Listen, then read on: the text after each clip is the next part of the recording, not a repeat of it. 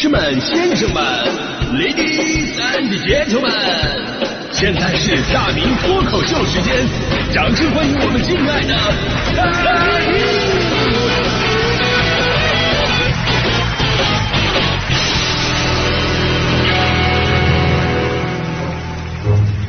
好，欢迎各位来到今天的大明脱口秀，我是大明。呃，最近呢，最近我的家里边发生了非常可怕的灵异事件啊。朋友们都知道，我搬到了非常偏远的大 house，就是荒草丛生那一种啊。这个外卖小哥都不敢进来，但我这人不信邪呀，对吧？直到最近，我终于感受了一些异样的感觉。就每天，尤其到了深夜，我就觉得我这个房子里边吧，阴风阵阵。我在书房写稿子的时候呢。总感觉背后发凉，我就想，难道我这个房子就是传说中的凶宅吗？我还特意问我们那个物业管家，我说：“你跟我说实话，我这房子是不是闹鬼？”物业跟我说了，说大哥哪有鬼呀？这不冬天了吗？咱们这边房子都没有暖气，就是这种感觉。哦，就没没没没没暖气啊！就后来我才知道啊，原来我们那边都是自采暖。但是呢，因为自采暖呢，要么你费天然气，要么就费电，所以导致我到现在我我一直就没开，我完全一直靠身体扛到了现在啊！大家朋友们都知道啊，自从我人到中年以后啊，我就拥有了一项超能力啊，就是预知天气，只要我腿疼，第二天肯定降温。所以昨天我就预感不妙，这个痛感，这个酸爽劲儿，不像是普通降温，起码是个寒潮啊！晚上一看天气预报，果不其然，我在这里先温馨提醒一下咱们朋友们啊，寒潮已经发货了。先收货的黑龙江漠河，昨天早上的气温直降二十度啊，达到了零下二十七点三摄氏度。而目前寒潮正在继续自北向南推进，今天和明天将会迎来寒潮降温最猛的时段。像北京昨天最高气温还有十六度呢，今天就直接干到两度了。就早上我出门的时候最冷啊。我早上出门五点多嘛，零下五六度啊，还好我们家里也就三度啊，就温差没那么的大，我早就适应了。所以这两天呢，从北往南慢慢的都会迎来十度左右的降温。像杭州昨天最高气温还是二十四点五摄氏度，到了明天他们也就十二摄氏度了，体验换季式降温。所以提醒咱们全国各地的小伙伴们啊，赶紧把毛衣毛裤、呃棉袄、羽绒服哈这冬装都准备出来吧，及时的根据天气情况加强保暖，谨防感冒。啊，当然有可能有的朋友会说了，是哎呀，这个大明啊，看不出来你挺抗冻啊，看来果然胖子都不怕冷啊。我跟你说，这个之前咱们屁股谣啊，胖子也是怕冷的。有的时候人们总是会误解，哎呀，你一身肉也怕冷吗？废话，当然怕冷了。这句话本身就有矛盾的。人不就是肉怕冷吗？那难道人是哪怕冷？人内脏还是骨头怕冷啊？你冷的时候是内脏冷吗？你这冷的时候不就是肉在冷吗？对不对？说的好像我们胖子的肉就是外挂一样。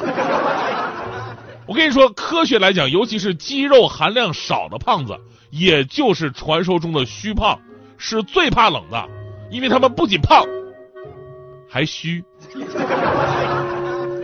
我之所以不怕冷啊，主要是因为我不虚，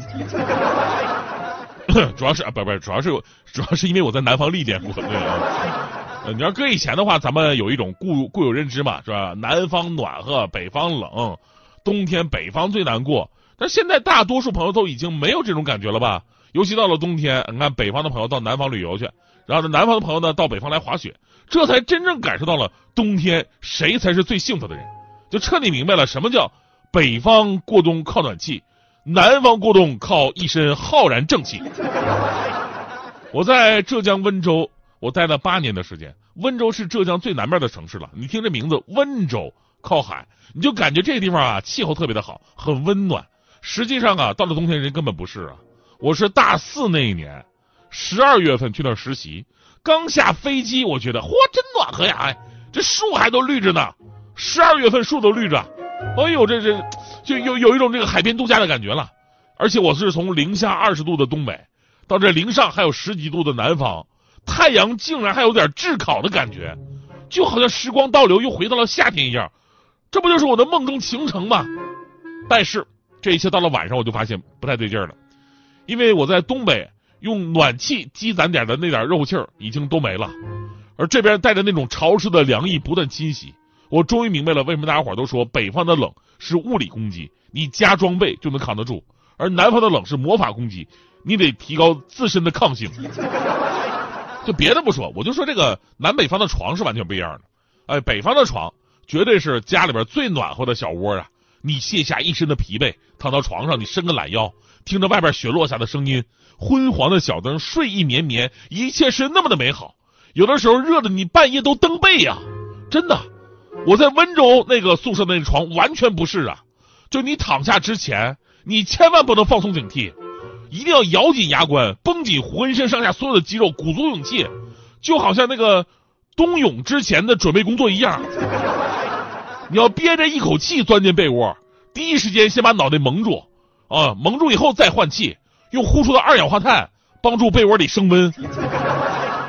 而且这个温度还不是马上就能升得上来的，因为被窝里边都是潮的，你得先用自己的体温先把被褥烘干，然后才能进行有效的升温。而且有一点你要记住，无论南方的床有多大，它是一米二、一米五、两米，哪怕它是宽十米，但是用来睡觉的，只有你身体贴着的那一小块儿对你就在那一小块睡着就得了，因为你一翻身，你就会一激灵，然后就会重复上面的那些步骤，把新的片区重新烘干，然后再升温。当然，这都不是最可怕的，最可怕什么？就是最可怕是一切你都熬过去了，然后你突然发现，嚯，忘关灯了。我跟你说，在那边好多个夜，我都是开着灯睡觉啊。恍惚之间，我就觉得那哪是卧室的灯啊，那明明就是冰箱的灯啊。所以我死都不会下床，上厕所都可以忍着。我跟你说，就在这样的晚上，我一个一米八五的东北大老爷们儿，我想着自己背井离乡。要在这样的地方以后独自生活，这怎么能坚持得下去呀？于是我裹着被子呀，我哭了一个多小时啊，浑身上下都是冷的呀，但还好，眼泪却是热的。后来跟我爸妈用 QQ 视频聊天，呃，那个感觉就特别的怪异啊。为什么呢？因为他俩在东北的家里边，在东北家里他只穿背心啊。我爸还说：“哎呀，开会儿窗吧，这屋里也太热了。”我妈那脸红扑的。哎呀，可不是嘛！今天暖气烧的好，屋里都二十八度了。然后通过视频再看我，我在南方的屋子里边穿着羽绒服，就他俩一度非常恍惚，问我你究竟是去南方工作了，还是去俄罗斯工作了？后来他们了解了情况。过了几天，给我寄了一大堆的什么保暖内衣啊，什么毛衣毛裤什么的。我妈还给我打电话呢，说：“哎呀，我跟你爸，你说说，好不容易把你养大的，供你读了那么多年书，好不容易你毕业找到工作了，千万千万千万别冻死了啊！好不容易看到回头钱了，你说。当然了，这个人呢都是有适应能力的。后来我就完全适应了冬天没有暖气的生活。我发现南方真的有好多过冬特别的好的一些神器，很舒服啊。”就是刚才很多朋友举例了，但是我个人最喜欢的就是那种加厚的睡衣，加厚的睡衣，就这东西在北方看不见，但我真的是强烈推荐，因为我们总是吐槽说，哎呀，那个南方的冬天屋里比外边还冷嘛，而这种加厚睡衣就满足了在家穿睡衣不会冷的这么一个需求。就最重要的是什么呢？就是这个睡衣室内室外完美切换，你可以穿这个睡衣直接出去。哎，你们冬天去过南方很多城市，都会看到。就是满大街都有穿睡衣行走的人。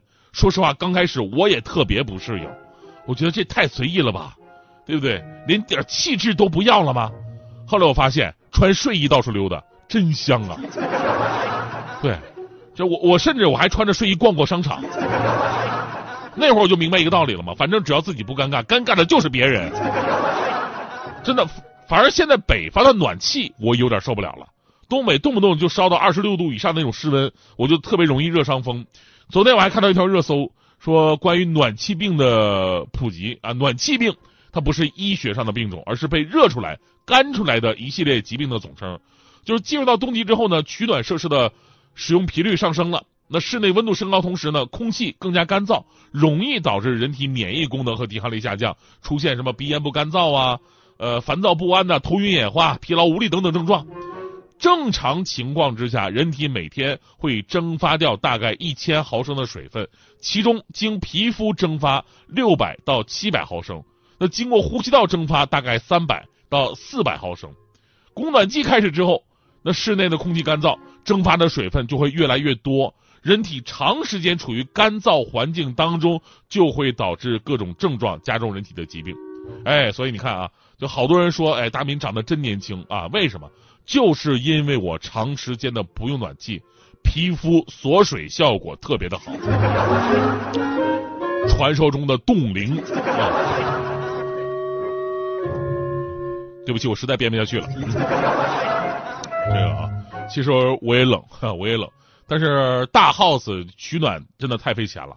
呃，这时候要不说大迪真的是跟我跟我时间久了嘛，大迪还能是能能想我所想吗？昨天大迪送我一样东西，让我特别感动。我大迪说马上降温了，啊，我在家这么硬挺也不行啊，然后他就花钱给我买了一个取暖设备，让我回去赶紧用上啊，冻坏了不好。真的，当时我无比感激啊。对吧？你说我在节目里边经常调侃人家，但是人家以德报怨呐，这什么境界呀？当时我就特别感动的，我跟大迪说呀，我说，我说迪，这个取暖器它不费电吧？对，这才是我最关注的。大迪说这个不不费电，节能环保等级是最高的，所以我特别高兴。我回家一看，大迪说的果然没错，确实节能环保啊，一点电都不带用的，就是一根跳绳。说冷了让我跳一跳，但该说不说，取暖效果还是非常不错的，都出汗了。